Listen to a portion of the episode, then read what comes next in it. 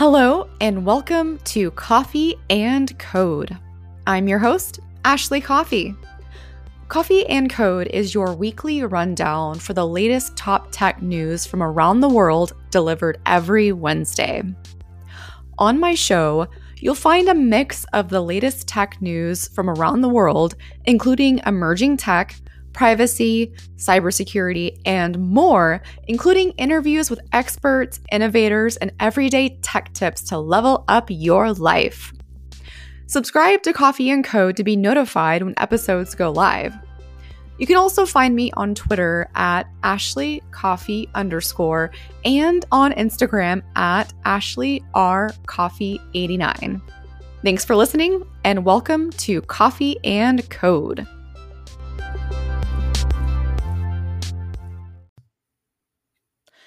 Today, we have a special guest on today's episode of Coffee and Code, Mr. Jeremy Kaniski. Jeremy is a serial entrepreneur with successes in emerging tech and learning and development for over 15 years. Uh, Jeremy has built several companies focused on AR and VR for learning and education, including Zoo AR and Merge. He is educated in computer graphics and computer science and with an early professional background in high end visual effects, Jeremy mixes art with technology to create human centered solutions that wow and amaze. With executive education at Harvard Business School and MIT, as well as being a former full time professor, Jeremy brings a unique approach and perspective to his creative training and learning processes. Jeremy, welcome to the show. Thanks, Ashley. Good to be here. So, um, for those of you don't know, uh, Jeremy and I are actually working on a project right now, which is how I got to know him. But Jeremy has a really interesting background in emerging tech and really um, got into the scene at a very young age. So I'm excited for him to kind of talk through his background and his um, creative processes, how he got where he is, and maybe some pieces of advice for listeners that are interested in technology. But um, before we get started, do you want to kind of tell us a little bit more about yourself, Jeremy, aside from uh, this bio that I, I read off? Yeah, sure. That bio makes me sound way cooler um, than I think I am. Uh, I think you got most of it there. You know, I've been working in, I always tell people I've never had a real job because I've always kind of worked for either small startups or, um, you know, things that I didn't ever really consider work, which was, I, I, think, part of a philosophy I had when I was young and thinking of what I wanted to do the rest of my life. Um, but I think that mostly covered it. I ran a visual effects and uh, advertising company for a long time, and that's where I really cut my teeth initially uh, and kind of sparked a lot of my early interest. And I, I don't know if sparked, but um, I, I, guess the spark was already there, but kind of helped fan the flame of what I was doing in uh, computer graphics and VR, AR, and, and all that kind of stuff. So we can talk about that at some point, I guess. Yeah, yeah. I'm curious though, just to kind of get a frame frame of reference here in the technology timeline. Kind of, can you give us some insight into maybe what year you kind of got into the the technology game? Yeah, sure. Um, I started actually as an I started a, a free internship when I was younger, um, probably in 2004, 2003, 2004, and I was working for a visual effects company called Atomic Pictures in Texas here. And at the time in San Antonio, we had a lot. Uh, I live in San Antonio, Texas. We had a lot of uh, Hispanic advertising agencies here, and so we were able to do a lot. The, the city was able to do a lot of the really high end uh, branded commercials for, for, really for for all the big Fortune 50 companies around the world um, that were trying to reach a Hispanic market. So we got to do some really cool stuff for Procter and Gamble and all kinds of you know um, Coca Cola, all kinds of big big brands, um, but that were Hispanic market. And so I started working for a visual effects company that was doing work um, for a lot of those agencies at the time. And so, you know, like my first project ever, I think, was for Cheetos and got to work on this thing where we animated Chester the cheetah and and a bunch of kids in a cave, like trying to make a fire and make spicy, uh, not spicy, sorry, uh, flaming hot Cheetos. Flaming hot Cheetos, the best. Yeah, yeah. So so that's kind of where I started 2003, 2004. Um, again, I was like an unpaid intern. I was starting college or about to go to college. Um, and, and I got an offer uh, to go to UT Austin, be a mm-hmm. mechanical engineer and do all of that. and the agency I was working with said, "Hey, you know, if you stay here, we'll give you a a job while you go to college." And there was a college here that was teaching computer graphics, so it just kind of made sense for me to stay and and uh, and do that. So that's that's what I did for a while. Um, I ended up after I graduated, I had after I, I went through, I worked there full time, and then also went to college full time, which was pretty crazy for four years. Wow. Um, yeah, and and by the time I graduated, I mean I was pretty indispensable there. Um, ended up over the years, um, probably three or four years after that, ended up taking a, a pretty large ownership position in that company. mm-hmm. um, you know, launching new divisions in the in the company, a whole interactive division, doing a lot of AR VR stuff. Um, I was also doing a lot of the the visual effects animation stuff after uh, one of my pre- essentially my previous mentor left the company. Um, so pr- became pretty indispensable and, and, ran with that till about 2016 and then uh, and then left that company went on to merge. Wow. Can you um, tell us what you studied in college? Yeah um, so my my undergraduate degree is in um, i don't know what exactly what it's called but it's a it's a fine arts bachelor of fine arts degree uh, in computer graphics and and all of that. So it's like you know i was doing a lot of unity development early unity development shit, I don't know if I was doing Unity in college. I can't. I don't remember if I was doing Unity in college. I think I was though. I think it had just come out like 2008, 2009. I kind of was goofing around with it. Um, the reason I'm confused is because shortly, at, like the year after I graduated, I started teaching at that university. Okay. And uh, yeah, and so I started teaching the Unity classes. So I don't remember if I was teaching them and also learned in them, or if I uh, just ended up teaching them. But yeah, so I was doing a lot of Unity stuff, but also a lot of uh, Maya and just traditional, you know, character animation, modeling, texturing, all that kind of stuff. So technically, um, I'm educated in how all that software works. That's awesome. Learning it from the inside.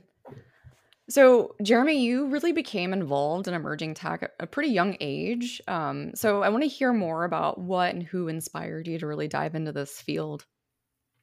Yeah, I mean, I guess you know the reason I, I took that internship when I was still a senior. In, I mean, 2003, 2004, I was like a senior in high school, right? So um, part of that was, you know, I had a, I, I was well, I had a pretty, I had a great high school teacher that really uh, embraced my inability to um, do things at the speed of everyone else and always wanting to like read ahead in the book and those kinds of things. Um, and so I, ha- I, had a great teacher there in, in, computer. We had this kind of computer graphics class in high school, senior year of high school. Um, and so she introduced me to an organization called SIGGRAPH. And so I got pretty involved with SIGGRAPH. SIGGRAPH is the special interest, group, it's uh, ACM, the Association for Computing Machineries special interest group on computer graphics and interactive techniques or something. And it's really like the worldwide place where anyone who's doing any kind of uh, real research in computer graphics publishes papers. It's all peer reviewed, that kind of thing. It's like the place where everyone goes. Um, and they hold a yearly conference, um, kind of all over the world. Really, East Coast. It kind of bounces around the U- the U.S. and and parts of Canada. Um, and so I got involved in that early on as a what's called a student volunteer. They have a student volunteer program that I participated in. Um, and so I started doing that. I got involved in their emerging technologies group um, and a few of their other few of their other groups. And so um, that really, I think, opened my eyes to like what people were doing around the world. You know, even though I was going to college in, in Texas, you know, I was able to meet people that were at at MIT and Georgia Tech and all these really cool places doing all kinds of really amazing research and really cool things. And so I think that for me was um, cool to, to meet those people and see that uh, that they were working on some really cool stuff, and I wanted to work on that kind of cool stuff too. That's awesome. I feel like some college students don't realize the value and opportunities like that, even if it is a volunteer position or you know an unpaid internship. I think those sometimes where the opportunities happen and where you can learn the most of, and especially from industry experts at SIGGRAPH, that's pretty pretty amazing at such a young age. Yeah, I mean, I think like in 2007 was it 2007? I was pro I don't know how old I was, but you know, I was couple years into college and um, I was volunteering at the emerging technologies group. And, um, you know, one of the guys I worked for for two days straight was uh, one of the guys who invented the, the power glove. Right. Wow. The Nintendo Power Glove, and that's amazing. He, yeah, and he had invented, and I, what I was working with him, th- uh, what I was doing there that week was, you know, he had invented this like stereoscopic microscope, and so you could basically look into a microscope and see all this stuff, like essentially in 3D. And um, I think he was like live streaming it also to some. I, I don't remember exactly what the the whole concept was anymore, but um, you know, being able to work with people of that caliber and meet those kind of people was pretty cool. Yeah, absolutely. Isn't there a Netflix documentary on that on the Power Glove? Yeah, I don't know. Um, I don't know if it's part of High Score or what it is, but yeah, I've I've heard that there was. I haven't seen it. I haven't either, but it's on my watch list. Yeah. Um, it's really interesting because I feel like, and maybe correct me if I'm wrong, but I feel like about that time that you were getting involved in SIGGRAPH around 2007, that was kind of like the the starting point of a lot of reemergence of emerging tech like VR coming back around for for you know more ado- wide ad- adoption, and then you know technology was accelerating really rapidly right around that point because that's what two years? No, no, no, no. It's about a year when the year the iPhone came out. Yeah, right? essentially. Yeah, I had started volunteering a few years before that, but um, but yeah, 2007 was when the iPhone came out, and it was also SIGGRAPH. I think it was 2008, but I, I yeah, I think it was probably 2008 that some that a friend of mine at SIGGRAPH showed me this stuff called augmented reality, and they showed me a video of like I, again I, am trying to remember exactly what it was, but I feel like there was like some there was a, a video capture of like somebody just recording a snowfield or something, right? And then all these like little robots popped out of the snow and all this kind of stuff, and so that for me was like.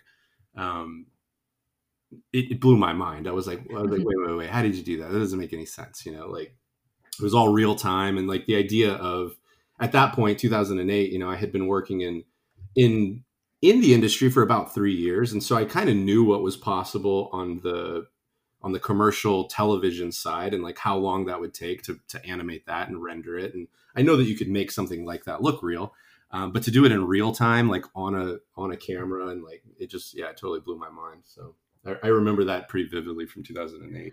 That's an awesome technology memory. I feel like we at at our age have those those key points in our lifetime that you know we'll look back on and you know seem like old ancient wise ones that saw the, the the cool stuff first and kind of how that's going. That's really neat.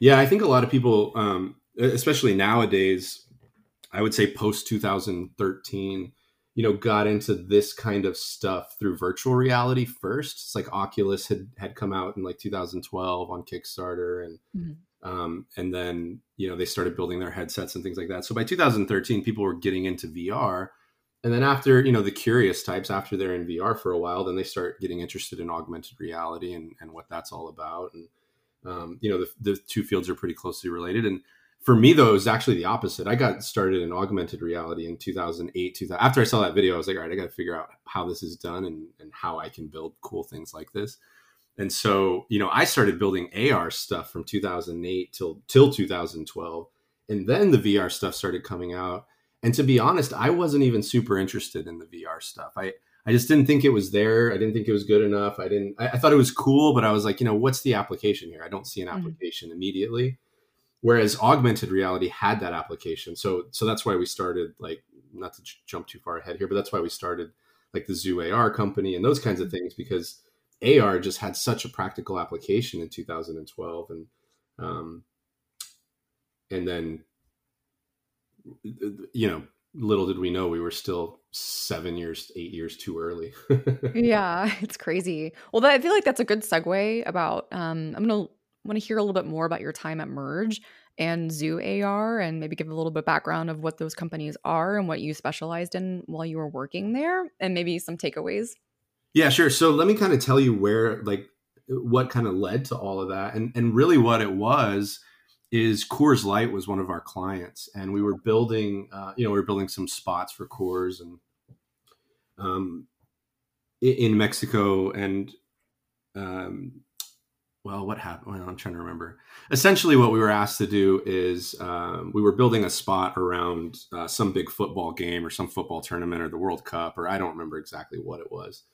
And I had this idea, and I said, "Why don't we?" I said, "What if we scan?" And so, I was, again, I was playing again with AR early. This is 2011, and I was like, you know, what if we could scan a six pack of Coors Light, and instead of seeing the Coors Light bottles, you saw the soccer trophy because the soccer trophy is a tall, thin, vertical trophy type thing.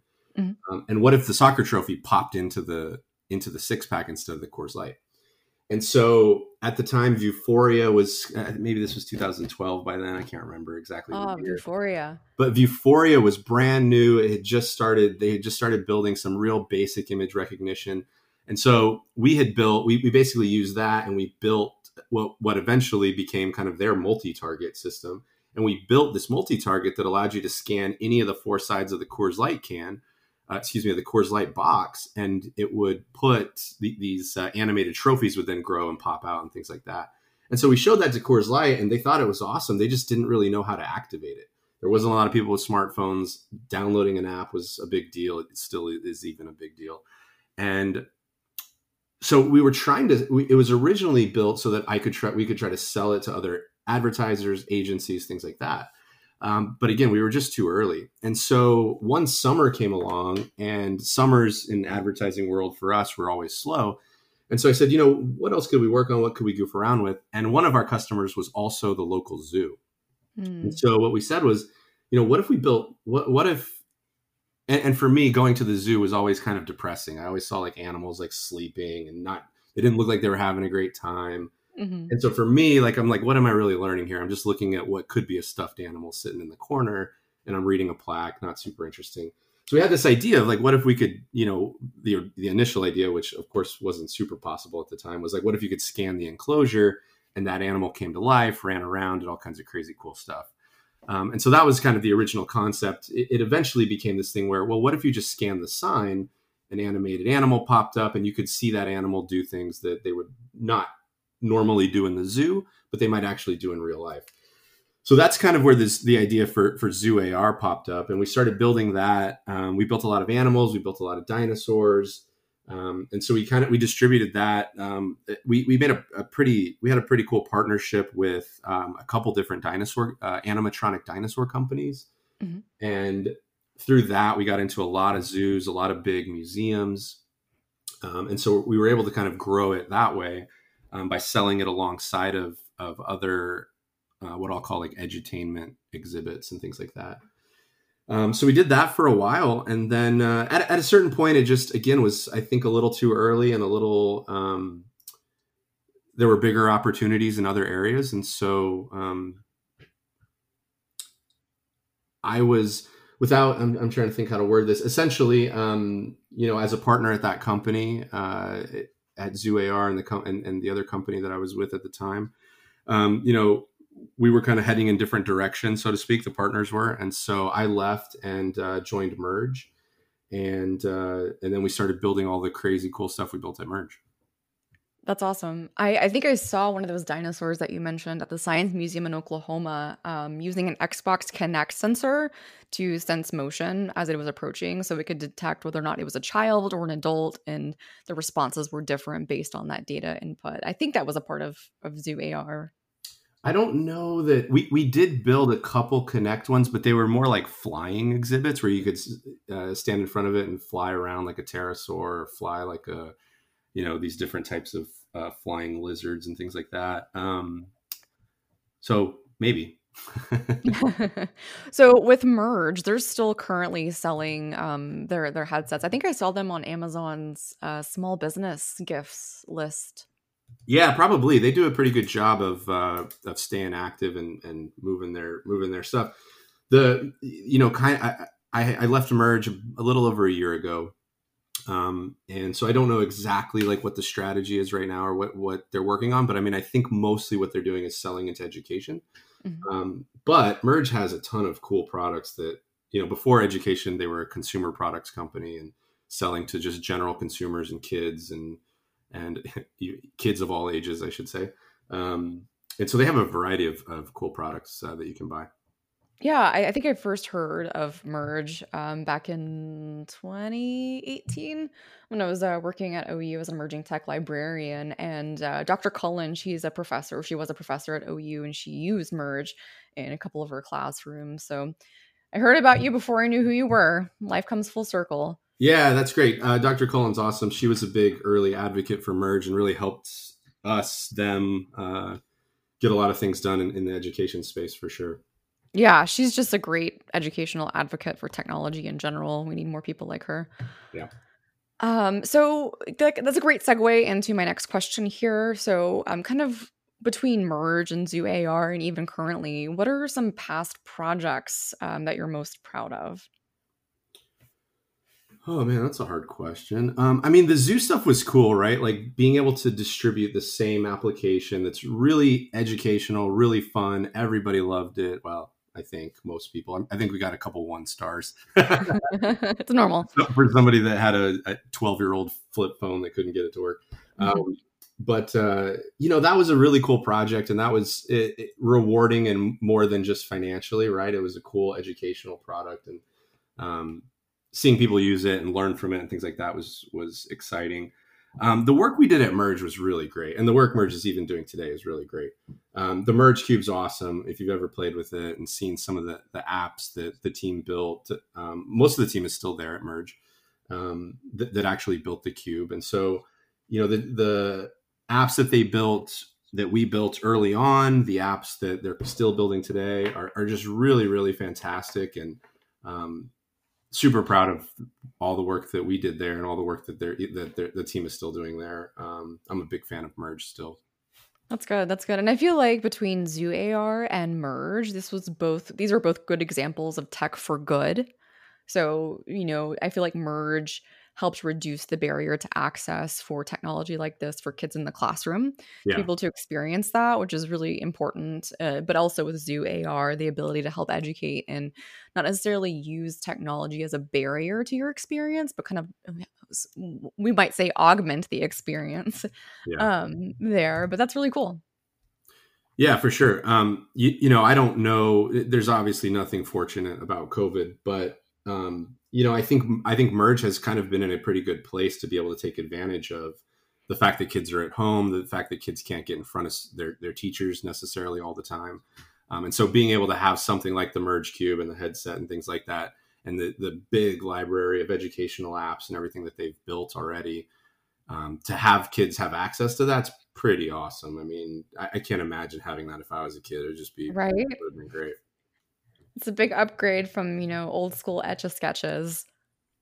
Yeah, I mean, you know, again, like like when we were building the Merge Cube and building all the apps for that, again, we had originally built consumer like games and fun apps and and all of that. Uh, Kevin Kevin's team at Steelhouse had built some really fun, uh, a variety of fun, dorky, quirky, all kinds of apps for us too. And um, so so playing with those i mean you know we take it for granted because we built that initially i think in 2016 uh maybe 2000 i guess early 2017 is when we started working on the cube. Um so by that time you know we had been doing ar our, me and a couple of my core teammates we had been doing ar for almost 10 years. And so i think we took it a little for granted but you always have to remember like back to that 2008 experience when i first saw it like when kids are first seeing this, I'm I'm sure it's impressive, you know. For sure, and you never know when you're inspiring the next, you know, innovator, inventor. I think the the current generation of kids are going to grow up and just have an insane technology landscape more so than you know what we grew up in knowing and seeing and having access to. Yeah exactly it's like that whole uh, isaac newton quote right? Like, yes. who, who knows like all the things that it's going to inspire in them especially with covid like I, there are times that i kind of sit back and think you know i'm curious to see what inventions and innovations will come out of this year during lockdown and us being forced to really adapt and deal with ambiguity in these times. It's interesting to see how that will have an impact on the future of technology. Yeah for sure um, so Jeremy, as the founder and CEO of XR Global Services, tell us what you're currently working on or what you can share that you're working on. Yeah, sure. So, you know, I told you that I didn't think VR was that cool when it first was coming out in 2012 and 13. Um, but most of what we're doing right now is all uh, virtual reality stuff. Um, and there's really a couple reasons for that. Uh, so, so essentially, sorry, we're focusing really on on VR training, mm-hmm. um, and so we're doing a lot of work for in the energy sector. We're doing work in um, warehousing logistics type uh, type things, and we're really basically trying to help people learn how to do their jobs better and also provide employers, um, trainers, things like that, instructors um, with better data on what it is that people are doing well, where it is that they're failing, things like that. Um, and so, but really, all of this comes more from a position of, you know, you made a comment earlier about Zoo AR and Merge kind of being this like technology for good type thing. Um, and the reason we're back in virtual reality, or the reason I'm building a VR company right now, um, is because I'm totally doing this for the money. There's no shame in that. There's a big opportunity right now, and VR really is one of the best ways to do a lot of the things we're doing. Mm-hmm. Um, you know, you and I are working on a project right now that I won't talk too much about, but the ability to teach people to to um, perform a task, uh, assemble or disassemble objects, um, things that are that that are very hands-on, that are very spatial, that are you know have all these qualities of like real world tasks that that people have to do that you can't just read a book uh, to learn how to do. All these things that are experiential. Um, VR is like really one of the best ways to do that, and the technology is just really really good right now. The Quest is is a great piece of hardware um, the the idea that you can just like fit this thing in your backpack, you can throw it on, map out a space with the Guardian system really quickly, and get in and learn something is just really cool. And so we see uh, big companies wanting to use this more and more and more and more. And so really, we're we are. It, it's kind of a culmination of we're experts in VR and AR. We're experts in learning and, and building educational and learning programs. We've been doing that for ten years, also. Um, I'm also, uh, you know, moonlighting. I moonlight as an educator. And so, really, this is kind of just like a perfect culmination of a lot of the things I've been working on the last 15 years.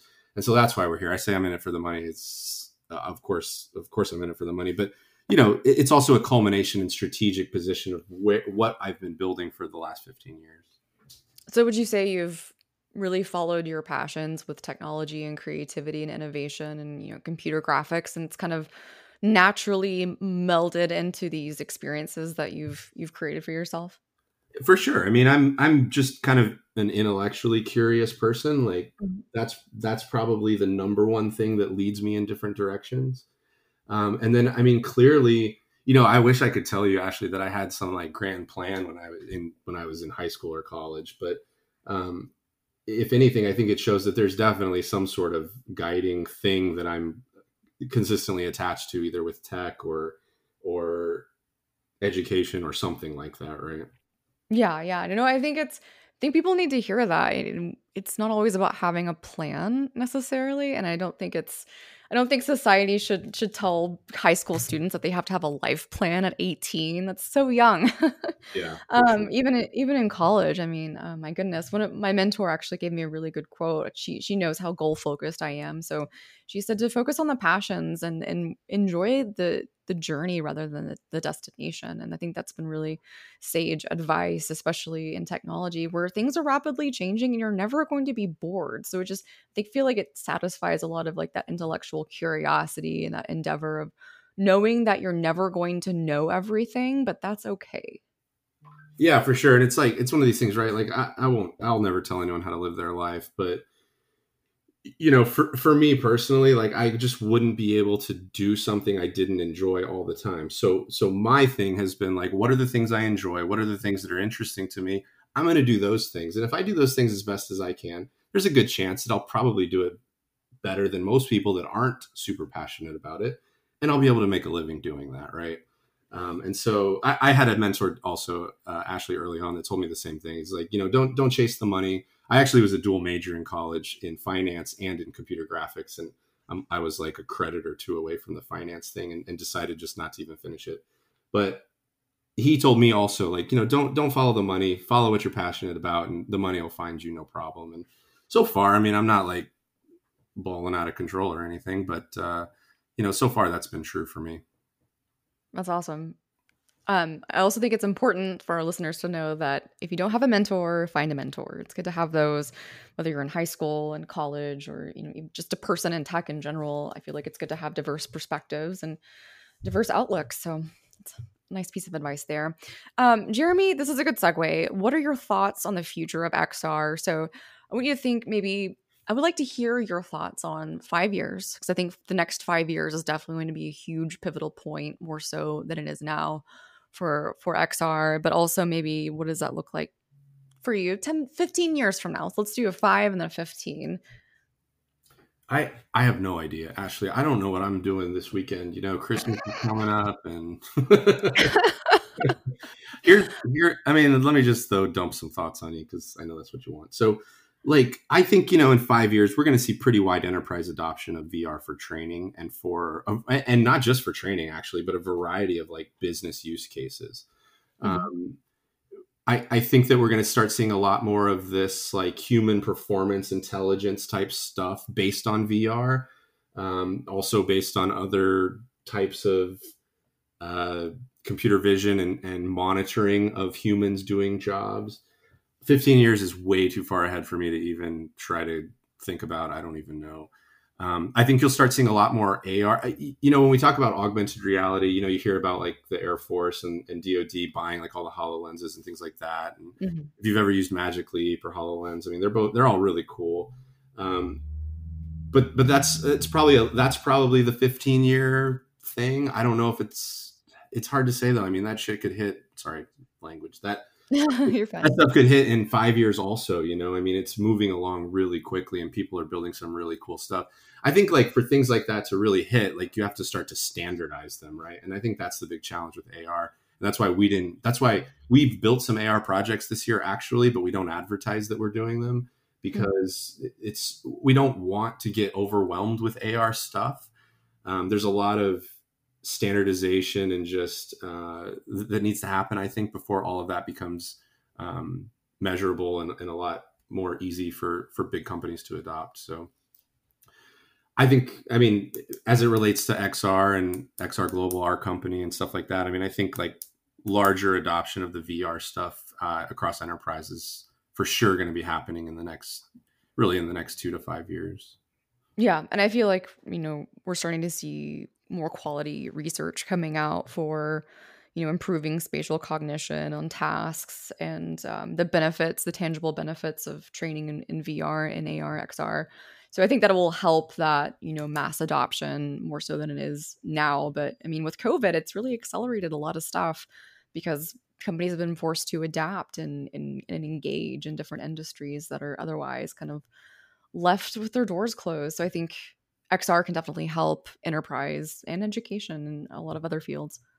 Yeah, it's it's crazy how much you're seeing. Like, I mean, I remember going on road show. Road, I call them a road show. Probably not a road show by most people's standard, but you know, I remember like going around in 2012 to 2016, like really trying so hard to preach how awesome augmented reality is. And now, I mean, you go to any Fortune 500 website, and they're talking about how they're doing AR, AI, machine learning, VR, you know, whatever, all these like buzzwords. Buzzwords. It's just crazy to me seeing all that. it is. It, it is crazy. Um, and it's interesting because there's different levels of threshold in in using that term. And I'm sure you've seen this across industries where they'll say that they they use XR, but they or AR, VR, but it's like the tiniest, tiniest amount, but they will definitely advertise it on their website. Yeah, yeah. Um, so Jeremy, what kind of advice would you have for those listening that maybe want to learn more about XR and potentially pursue a career in the field? So, like, where can they find you? Where can they find your your work, your stuff? Um, go ahead and feel free to to um, put out your handles or whatever here.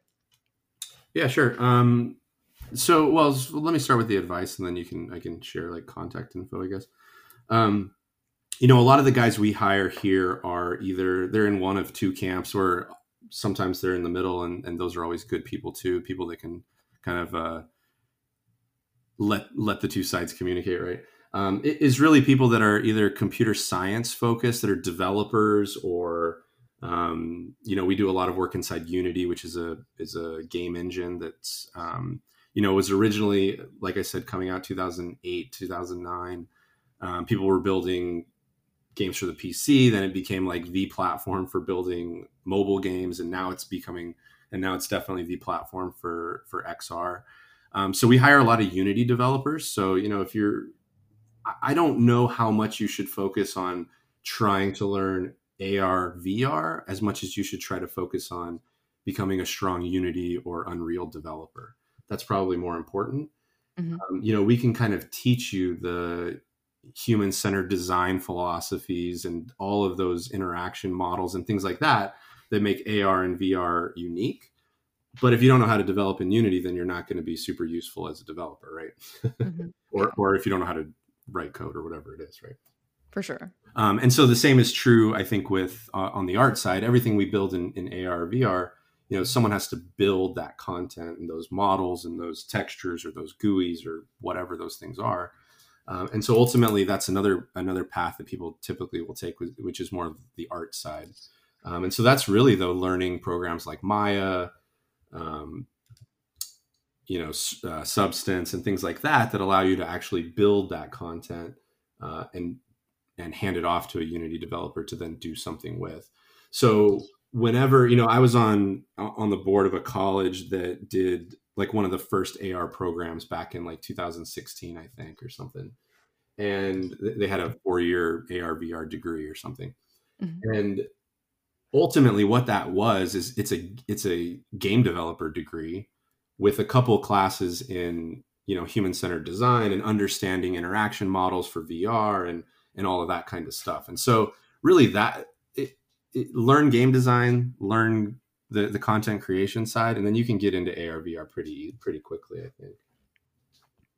Yeah, they, they kind of go hand in hand with one another for learning for that foundation. And I feel like there are a lot of freely available resources, both on Unity. I know Blender is a great open source tool to learn from with a lot of great resources out there and Maya. So there's a place to start. So you don't necessarily have to um, find a certain institution, but it is a plus if, if your institution does offer that degree program. I, have been joking with all of my my team at several at all the last companies for the last however many years that you know they always get these big dual triple monitor setups, and one monitor is dedicated to Stack Overflow and Google and them searching how to do their job.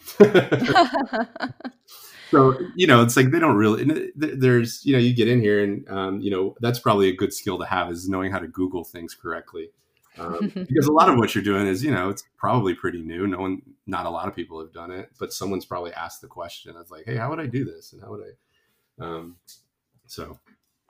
I like that. I find myself many times trying to to refine what it is i'm asking in terms of like technology of, of am i asking this question right? But you're right. It's it's always a good skill to have to to Google it. That's something they told us at Apple. Don't be afraid to Google it. Yeah. Um, so, Jeremy, this has been a great conversation. I feel like I've learned a lot, um, and I, am sure our audience has as well.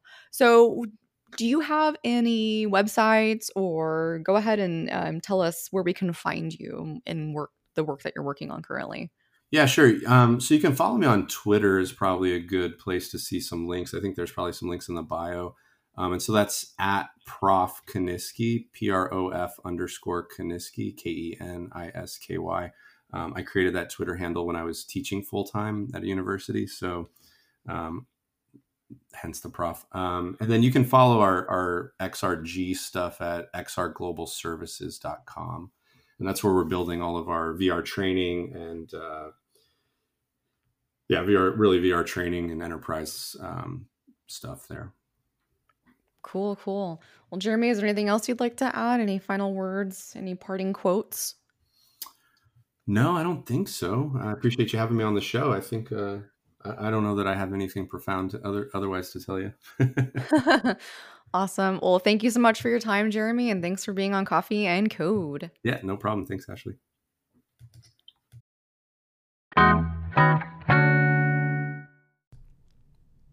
If you enjoyed today's episode of Coffee and Code, head on over to Apple Podcasts to subscribe, rate, and leave a review. It's very much appreciated. And it helps other listeners find podcasts that might be interesting to them. I'll actually be doing a giveaway at the end of 2020, and anyone who has submitted a rate or review will be automatically entered to win. Stay tuned for more details, and thank you for listening to Coffee and Code.